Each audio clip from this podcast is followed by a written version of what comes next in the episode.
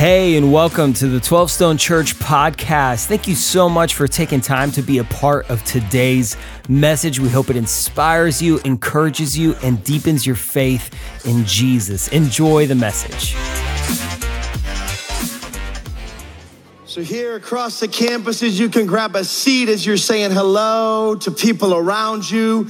Today's a special day. I was informed the exact date of the 100 days was last Monday. We're officially done with the 100 days, and today I get to usher in the new normal of what 12 Stone looks like moving forward. And so today we get to hear for the first time, for, uh, we got a mug with PK's face. That's sad and awesome. We get to hear from our founding pastor, Pastor Kevin. Come on out, my friends. It's gonna be fun. It's gonna be a good day today. Excited and happy to be home. And before you walk off stage, let me just stop. This has been a fantastic 100 days, hundreds of people coming to faith in Christ, being baptized, lives being changed. Jason, I listened to your teaching. Church, we should just pause for a moment and give due honor God's hand upon our senior pastor.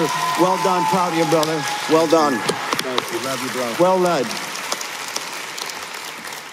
Well, it has been a good 100 days for us as well. Uh, we have enjoyed get, getting away. I have to tell you not to get away from you because we love you and we love to be back home. But I discovered I have the spiritual gift of vacation. And so uh, not everybody has the gift, but I discovered that, that I do have it. Uh, we're excited to be back home. Can't wait to work alongside Jason in our founding pastor role gives me an opportunity to do things like this, teach maybe 10 times a year or so, uh, chair the, the elder board and help in that transition. We are fired up. I finally get to do the things we talked about in 55 plus because I no longer carry the job of senior pastor. So now we get to move over here in 2024, which by the way, if you are part of the 55 plus, all those empty nesters and older, we're going to launch stuff on January the 7th, 2024. You can just text Finish well, because that's what we're going to call it. Finish well, the 37748. We'll hit that, give you a final chance in the end. Anyhow, all this stuff that we get to go do together for the sake of the kingdom and still, you know, race cars on track, whatever, all good stuff. It's a beautiful thing, but on this trip, that we had during the 100 days, about 17 of it to go to Europe, which, by the way, you helped make that possible. Thank you. We are so grateful to you. It was an absolutely glorious uh, trip. It was just wonderful time. We, we spent maybe six, seven days in London, and then we took the train over to Paris for, for four days, and then spent six days in Germany traveling around. It, it was, it was a really good trip. And God used that trip in something in particular to mark me. It was notable.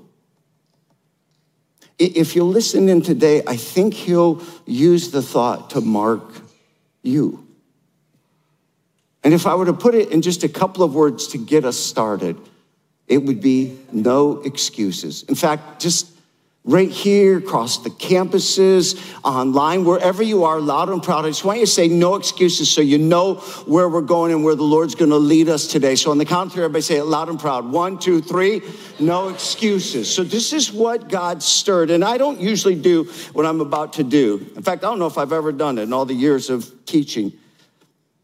To tell you I often think about, if not write out, what I hope happens and, and kind of who I think the Holy Spirit is targeting and who I know is in the room and who I know is listening. And I'm going to bother to read it today because you'll find yourself in here. So, where, where are we going in the teaching? Well, some of you listening are spiritually unresolved, and today will stir you as to why you and the non Christian culture seem to think Christians are not very loving and why social media and postmodern culture calls us bigots. Many of you are Christians who feel caught. You don't know how to love God and love people in a postmodern culture. There is much confusion about God's use of the word love. So today is for my college student son who's 20 and those like him, the Gen Z. How are you supposed to follow Jesus in a, a liberal social media kind of driven culture. Today is for my late 20s son and all like him in that stage of life who are climbing in their career and dating. How do you live for Christ in a world that promotes pagan sexual indulgence and mocks Jesus' teachings? Today is for my two married kids and all parents who are figuring out how to raise kids in a country that can't decide what is truth while redefining biology, marriage, family, and moral good. How do you teach your kids good versus evil in a broken world? This is for Marcia and I and all who are empty nesters or the gray hairs in that 55 plus range who are conflicted about the nation, the morals, especially when many of our fellow 55 plus are even adrift from church. How do you finish well? How do you finish well in this life? How do you live well, finish well? How do we reach our lost generation?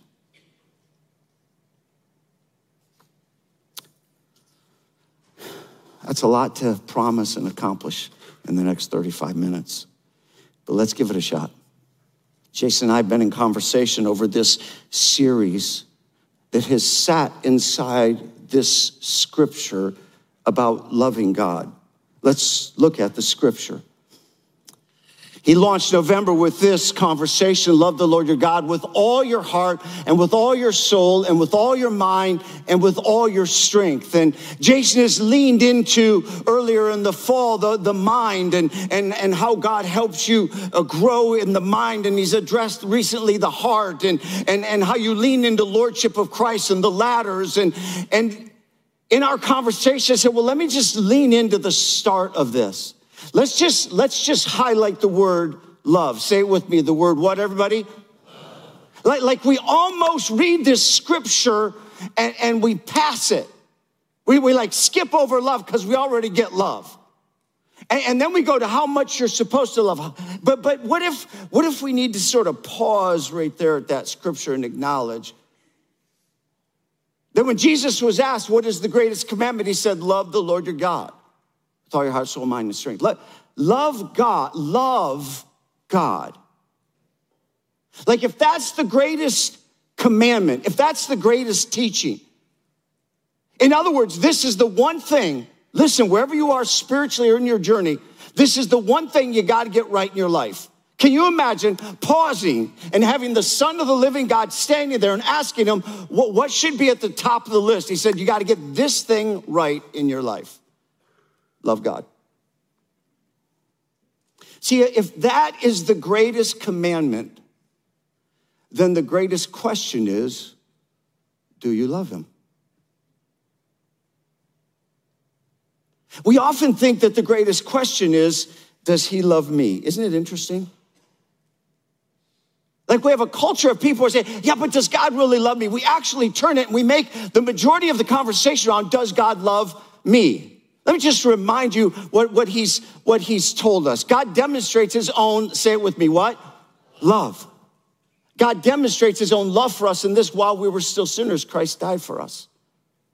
Jesus put it this way greater love is no one than this to lay down one's life for one's friends. The answer, does God love you? The answer is yes. So if you're listening and you're spiritually unresolved, listen in. God loves you. You matter greatly to God. He went to extreme lengths, having created you in his image, and we having spiritually fallen and living in spiritual death and darkness. He sent his son to prove his love. He loves you. That's really not the primary question. See, he makes it possible so that everyone can know God, find freedom, discover purpose, and make a difference. He's made all that possible. The question, really, the main question is not, does God love you? The answer is yes. The question is, do you love God? Because hang on, your, your life on earth and your eternity in heaven is not sealed because God loves you, it's sealed because you love Him back.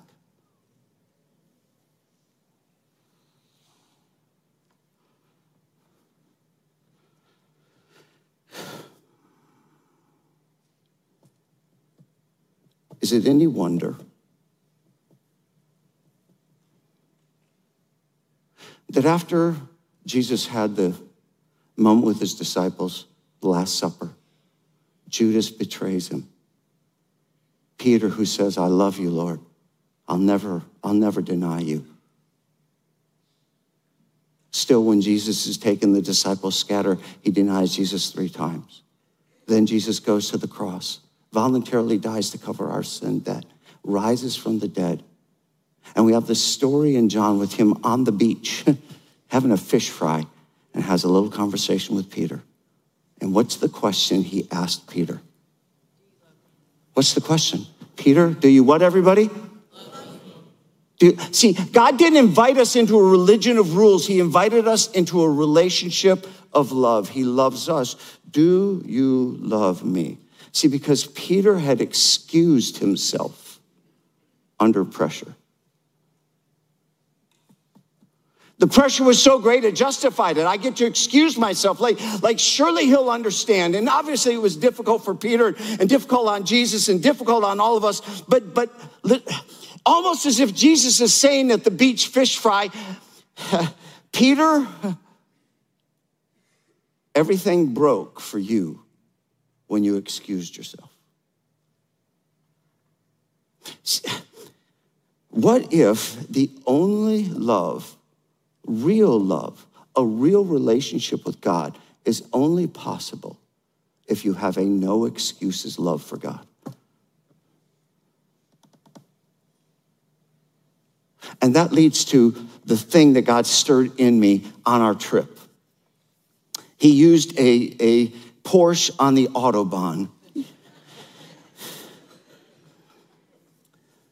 So we were on the 17 day trip, and it was utterly fantastic. I've, honestly, it's probably will go down as our best trip ever in, in our life.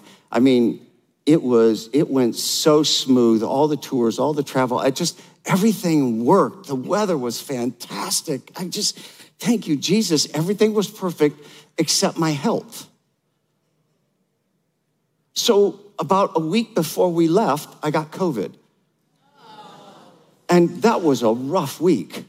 So instead of all the prep work, this thing lands on me, and I'm like, you gotta be kidding. And so you're, you're shutting everything down, and it, it was, it was ill and gotten in a nose, throat, and chest and ears. And, and it's, it's shutting down my right ear. It's all going in the middle ear. And I'm like, Doc, I need help. And so he put me on steroids. That, and that wasn't helpful because now I'm getting no sleep. So I'm getting about three hours of sleep a night. And I got to take the steroids to get the inflammation. I'm and it didn't work. And so the day before our trip, I'm like, Doc, this isn't working. So he puts me on more steroids so I can have less sleep, which is great and, and then, you know, the antibiotics and then the Mucinex and the, I'm just like, I am just drugging out here. Because you don't want to get on a plane for eight hours with pressure in your ear, but I do anyway. Uh, this is not awesome and it didn't work. And by time I got to London, I am deaf in the right ear. And the whole time in London, I can't hear out of my right ear, rather. My, my right ear is gone. Like I'm just like, why? So everything is odd and your equilibrium and everything you can't hear. And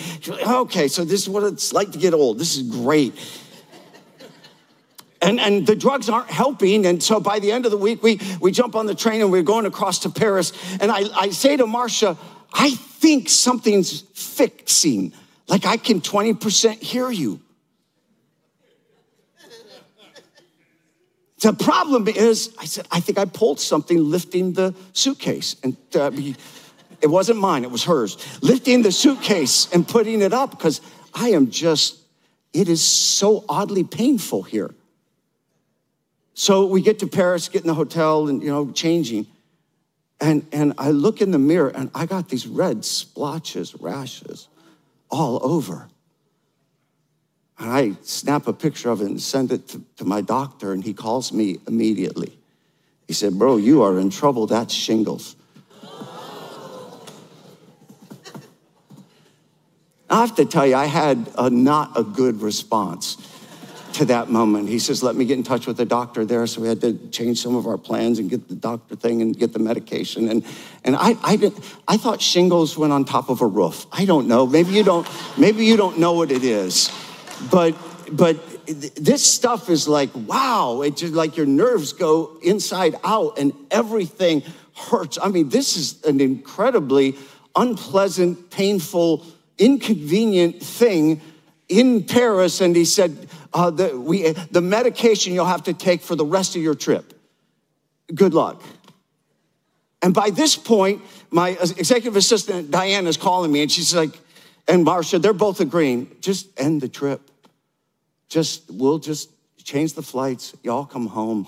This is ridiculous. If anybody had an excuse to end the trip, just cut the Germany trip, don't go, and come home. But here's the problem I had something waiting for me in Germany. something that I love. I'll show it to you.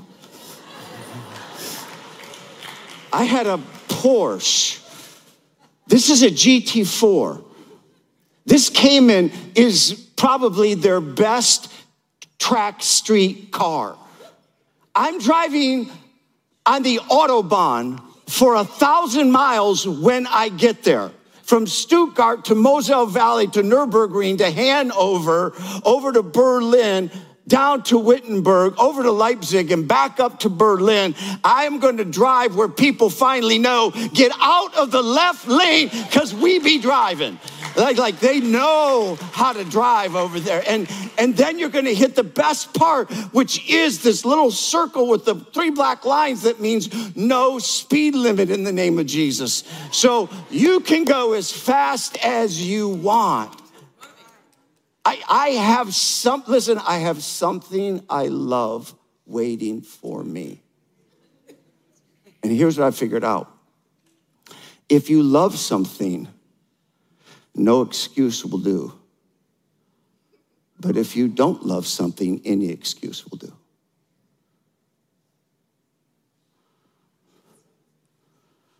See, how many of you would have just flown home because you don't give a flying rip about Porsches and you don't care about driving and the Autobahn? Let me see your hands. Just all across campus. How many of you like, you would have flown home? Who cares? Good enough excuse. How many of you like, oh no, oh no, I'll go through the pain, the inconvenience, and the sacrifice in the name of Jesus? we had so much fun. I would, you could, we, we averaged 120 to 140 constantly. We just, we just averaged that in the left lane. We only had to slow down because people kept, you know, do, getting around their cars, but they were in my way. But that's okay. It was heavy traffic most of the time. We got up to 150 several times, past 170 with heavy traffic on the right. You know what? I'm ready to go. Jason's got the church. We're all done. Praise Jesus. If it doesn't work, we just go home. But make sure we're not wounded. Make sure you're fast enough so you die and you go CG. Anyhow, so so we're just having an awesome time. But here's what I know. Here's what I know. I, I will endure pain and inconvenience and sacrifice for what I love. Hang on. Listen, if you love something, if you're going to a concert, it's your favorite band, and you're sick on deathbed, you will get out of bed and go to that concert because you love it. If you make a commitment to people and circumstance events and you really don't want to go, any excuse will do. Think I have a cold. I have a sniffle. Oh, sorry, y'all, I can't go. I'm sick. You know it's true. Maybe I, I think I should put it on the screen. Every everything highlighted in that yellow, just read out loud with me. When you what? Love something, no excuse will do. When you don't love something, any excuse will do. Now, let's just add one more thought. Jesus knows if you love him by what you excuse and what you do not excuse. You see, when I got done with that trip, Jesus said, Well, now I know if you really love something, you'll go through and you'll endure pain, inconvenience, sacrifice. You, you don't have to tell Jesus you love him, he already knows.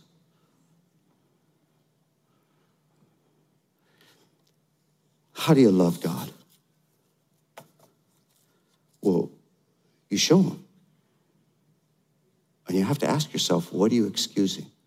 Because what you excuse reveals who and what you love. So let's chat a little bit about how do you love God? That's how I put in my notes. Let's just chat right here. How do you love God? I mean, how would God know that you love him? And if you've never put John chapter 14 alongside this question of loving God, let's let's do that. I I cuz hang on. We don't have to guess what it means to love God. Stay with me in this. You don't have to guess. You don't have to take L O V E, love God with our heart, soul, mind, and strength, and come up with the definition. You don't have to look it up on Google. You don't have to go to the Hebrew. You don't have to go to the Greek. You, you don't have to. God, God did not leave us to define it. Jesus defined it for us in John chapter 14. Look at this. He, he already told us. Jesus replied, anyone who what? Loves me will obey my teaching.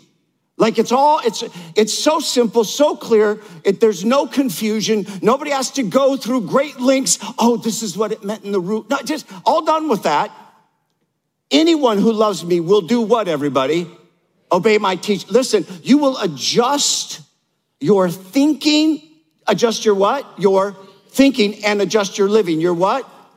You will adjust your thinking and your living to think and live like Jesus. That's how he knows you love him. Look at this. Jesus replied, Anyone who loves me will obey my teaching. My Father will love them, and we will come to them and make our home with them. But anyone who does not love me, so in case it wasn't clear at the top, he just adds the other side. Anyone who does not love me will not obey my teaching. These words you hear are not my own, they belong to the Father who sent me. There's really, it's almost unsettling how clear it is if you love him, which is the greatest command and the one thing you got to get right in your life, well, then you will adjust your thinking and your living to think like him and live like him. No excuses. And just like Peter, when he denied, Jesus came back and said, Do you love me? Because if you do, clean it up and correct it. And get back on mission. Go make a difference. Huh. We visited Wittenberg, Germany. I wanted to, that was part of the trip. Wittenberg, Germany is the location where Martin Luther nailed the 95 thesis on the door back in the 1500s. It's called the Protestant Reformation. Listen carefully as to what happened. Is a brief summary. Here's what happened the church had taken the Bible, this, God's word, the truth, how, how, how we're supposed to think and live, and, and well, we, the church added to it. And when Martin Luther, Catholic priest, began to study the Bible, he realized that the church had been adding to it. And there's no excuse for adding to the Bible. He nailed 95 theses, is what's called. It would take a long time to explain the history. Here's a picture of Marcia and I standing at that door in Wittenberg. We spent a, a day there. That's not the actual real door. The real door would have been wooden. He would have nailed it there to engage conversation. This is just a, a duplicate door with the 95 theses on there. And what happened as a result is he declared, uh, if you will, a protest. Like we protest that you can't love God and add to his word. You can't add to the words of God. This, this is the truth. You don't add to it. So, so we can we protest adding to the word of God. And it became the protest, the Protestant Reformation, where God was reforming his church because you can't add to it. Then we walked the steps of Wesley in London and over in Bristol. And that was part of our plan because God created a momentous revival in the 1700s, of which we as a church are in the wake of the Reformation and that revival. And, and in that revival, God used Wesley and others like George Whitefield and the like, who, who God leveraged to, to just bring millions of people to faith in Christ. But it was really inside the church that this movement began because an awakening that, that the church had taken the Bible, God's truth, and subtracted from it. We'd started to say that, that we can kind of redefine holy things and drop the bar we can loosen the expectation. We don't have to be holy. Wesley steps, oh, no, no, no, no. Scripture says, be holy as I'm holy. He not only makes you holy by forgiving you and restore you, but the Holy Spirit lives within you. And we are called to be holy as He is holy. So, so there's no excuse for subtracting from God's word. This, this stuff was awakening. No excuse. If you love me, And today we live in a country that is postmodern. And postmodern is leaking into the church. And we're adding and subtracting. When Jesus said, If you love me, you'll obey my teaching. You don't add to, you don't subtract. If you're not familiar with postmodern, I thought, you know what, maybe we should just take a moment and go to school. Let, let me give you a moment. Jot it down, take a picture if it helps you.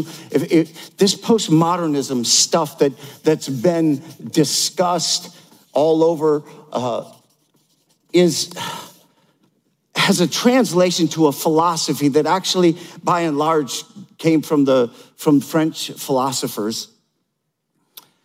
And I'm just going to walk you through an understanding. Jesus declared that God is center. Say it with me. God is center. Okay, you, you, God created you, you're created in his image. God has a purpose for you and a design to life. But postmodern says, well, actually, self is center.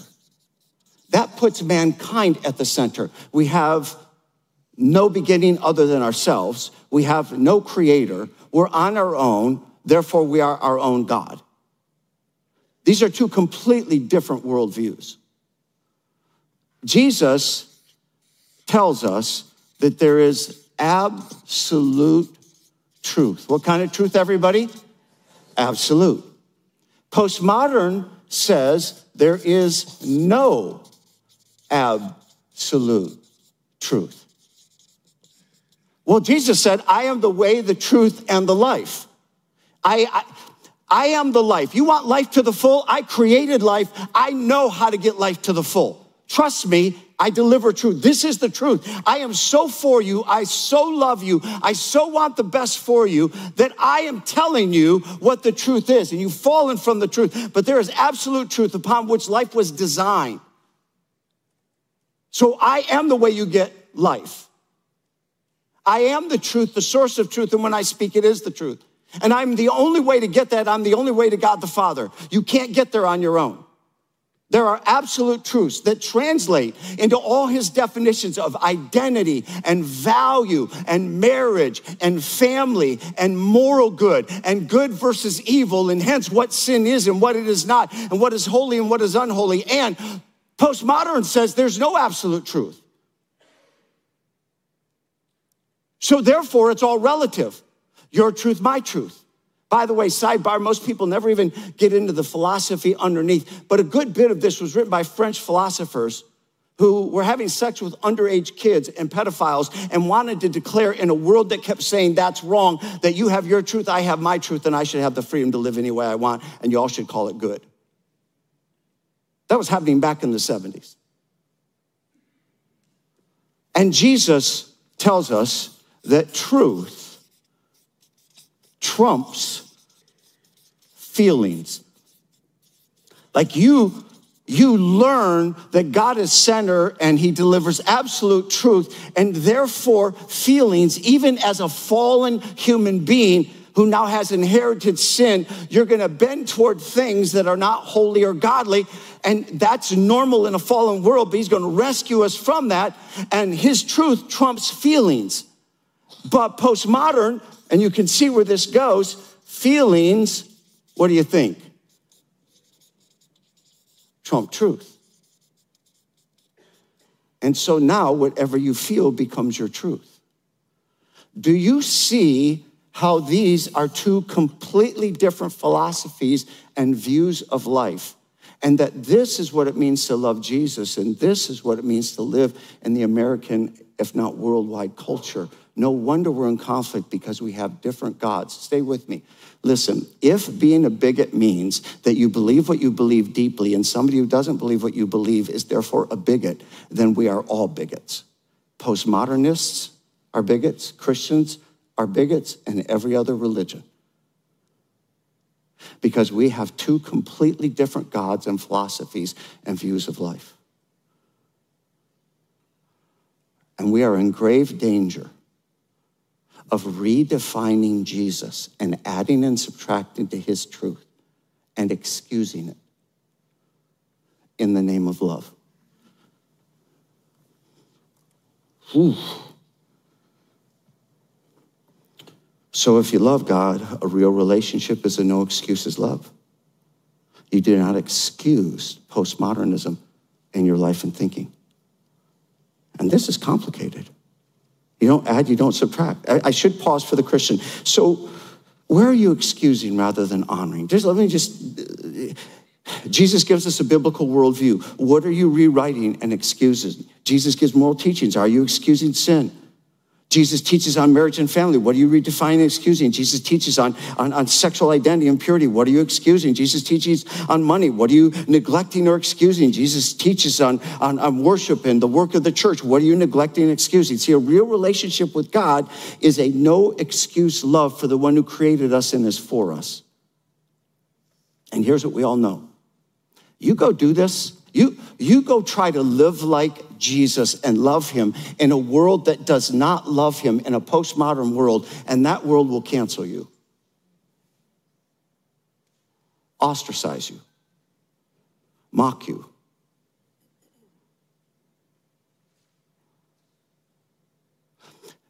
We should not underestimate the power of peer pressure.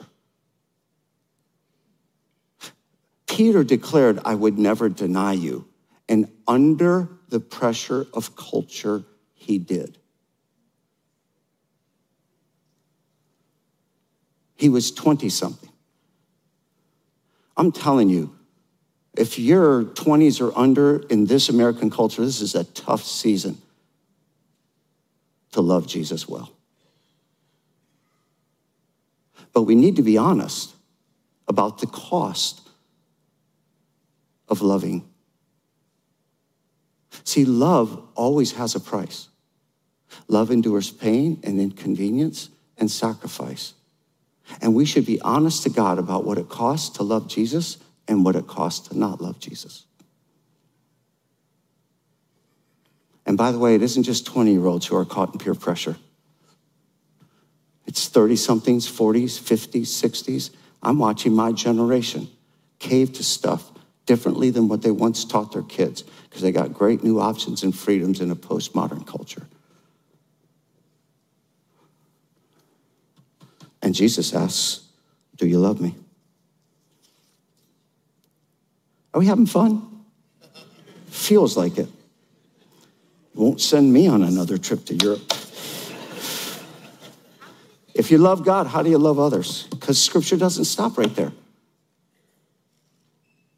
Because the next thing it says is love others as you love yourself. And so we get conflicted as soon as we get here because we love other people and we should love other people. We got our kids and our friends and our family and the people that we love. And so there's conflict in this. You don't really know how to love other people in this because now you're living out loving Jesus and you have a completely different list of values than the world. And so you live in the world that's postmodern, but you're trying to live for Christ and you love Jesus. But then how do you love people who don't love Jesus? Because that's conflicting. I'm not sure we can solve all that in a few minutes, but, but I want to give you three statements and then I want to unpack them. So let me give you three statements. Maybe you snap a picture of this and maybe you go think about it because we got to all figure out how we're going to work this out. But this is the conversation of the culture. Jesus, his church, welcomes all sinners to come. Amen? I'll say it again. Jesus, his church, welcomes all sinners to come. Amen? Next, expect no one to obey Jesus if they don't love him. This is silly. Third, expect everyone who loves Jesus to obey him. Let's talk. I think you already get it. I don't have to talk long, but I'm so gifted I will. Jesus, his church, welcomes all sinners. People say, well, does the church, is your church welcoming of X sin? Well, of course. What do you think we all were before we came to Jesus? Sinners who still struggle with sin and still battle it. Listen, you don't clean up your life to come to Jesus, you come to Jesus to clean up your life. Everybody's welcome. And so if it wasn't clear, I wrote a list.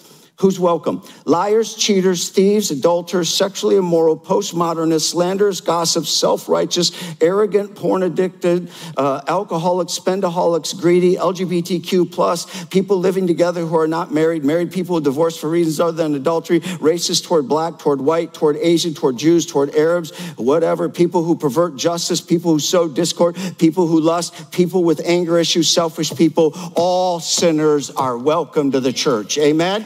Amen. Amen. I mean, this is his church. He welcomes all sinners. Now, now let's be clear. God so loves us that he sent Jesus to forgive us. So I, I did listen, I wasn't born holy, I was made holy through Jesus by being born again. So I, I didn't like, I, I'm not arrogant and proud, oh, I'm so much better than you. I don't, I have no right to judge or condemn anyone else, but Jesus does.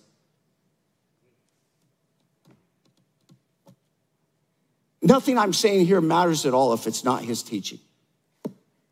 Just discard everything.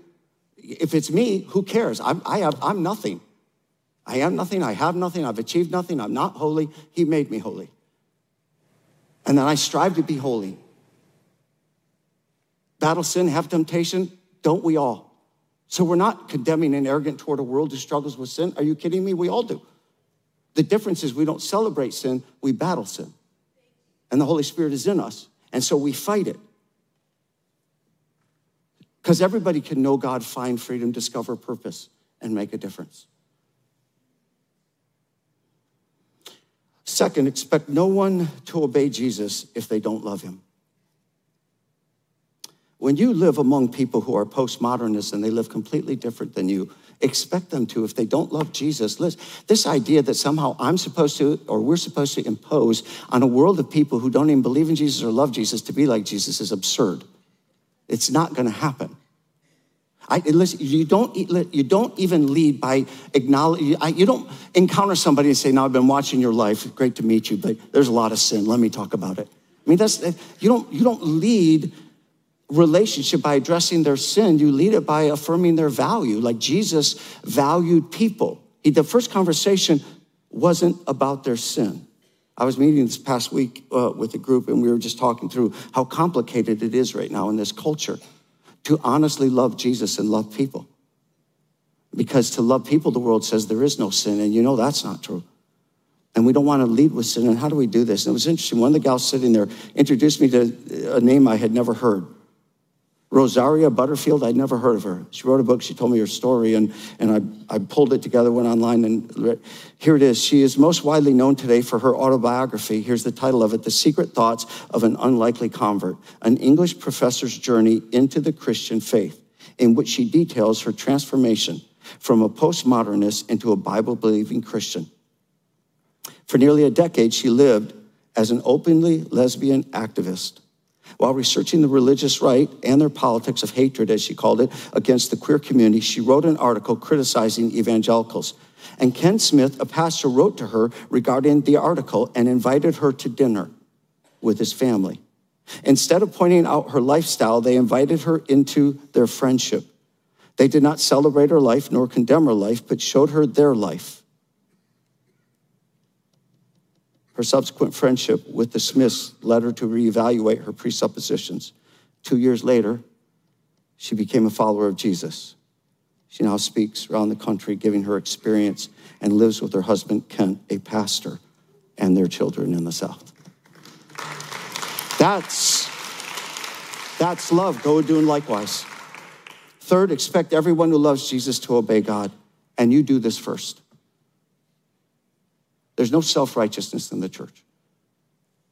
So before you tell somebody else about their sin, make sure you're honest, God, about yours. But then we cannot live with the risk of postmodern coming in and redefining absolute truth that God is the center and truth trumps feelings. And listen, we most tend to do this when it's someone we love, when it's our children or our siblings or a family member or a friend. And all of a sudden, we so love them that we start thinking maybe Jesus will rewrite the Bible for them. It's so pressure filled that sometimes we say and do things without even thinking. Marcia and I were uh, at the Eiffel Tower. We had pre bought weeks ahead tickets to go up because you have to. And then we were standing there ready to get, here's a picture of us on at, at the bottom of the Eiffel Tower. Like, this is going to be awesome. And, and then we're at, at, right at the elevator that's going to take us to here and here. And I don't even know how this whole thing works. And, we're, and, and then uh, uh, a, a group tour was behind us and a guy with a really loud voice. And, and, and he was the tour guide. And he said, now listen, everyone, you're about to go up super high First, the elevator takes you on an angle, then you get another one that zips you up to the top. If you have a fear of heights, you shouldn't be on this, so I hope you don't. This is gonna be awesome. And I froze. And Marcia watched it wash over me. I realized I sat at home. I never thought about it. I'm terrified of heights. I don't even. Do acrophobia. Yeah, I got it all. I'm like, I don't go do this stuff. I look. I'm like, what am I? How did I get here? What am I about? And Marcia looks at me and she starts smiling. She says, "You're gonna be all right? I said, I don't know. Why am I here? She said, I don't know. You said you'd do it at home, and I never said a word. I'm like, okay. She said, We're just planning the trip. And you, I said, Oh my gosh, this is like I said it, and I didn't even realize what I was saying. You, we say and do stuff in the church like, oh, maybe, listen, oh, maybe we'll change, Jesus will change his mind and he'll change truth to lies. And all of a sudden the kingdom will be full of lies and Jesus will be okay with it. Almost, almost like we expect Jesus to change instead of people.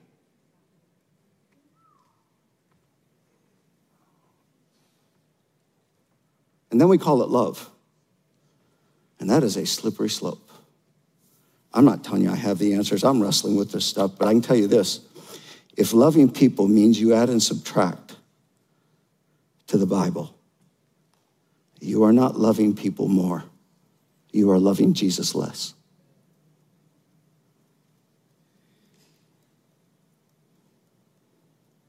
There's truth and there's lies. And it is a super complicated time to love God and love others. And we got to figure this out. So if you love Jesus, you obey him, no excuses. So what are you excusing? How you manage money? Whether or not you gather and worship? Whether or not you serve in the body of Christ? What's morally right and wrong?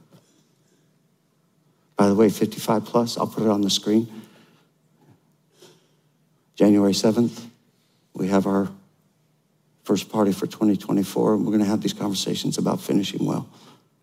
First thousand who sign up, we get to go do this together. So grab your phone, 55 plus. Sign up. Finish well, 37748. And while you do that, while we all do that, could you bow your heads and let me pray over you? Thank you for loving us, Father. No one loves us like you love us. I pray for those who are spiritually unresolved, listening in and have great, just unsettling in their soul over how bigoted Christians look when in fact we're just loving you. And this is complicated because we have different gods, of course. Of course, we're different from the world. I pray for the next generation, the Gen Zs who are raised in social media and the ostracizing that comes with truly loving you is complex. How do they love you and love others? I pray for parents who are figuring out how to parent their kids well in a culture that is postmodern. Give them great wisdom and strength of courage. God, even us who are in this later generation, may we finish well and in all this love you. No excuses. Help us walk well. In Jesus' name. And everyone agreed saying, Amen. Thank you again for spending time with us today. A special thanks to those of you who generously give through 12 Stone. It is because of you that this ministry is possible. And if you want to learn more about 12 Stone, make sure you follow us on social at 12 Stone Church and check out a location or a watch party near you. And if you enjoyed the podcast, you could subscribe, share it with your friends, hit the share button, or even take a screenshot and throw it in your social stories. And make sure to tag 12 Stone Church. Let it be a blessing to somebody else. Thank you again, and we'll catch you on the next one.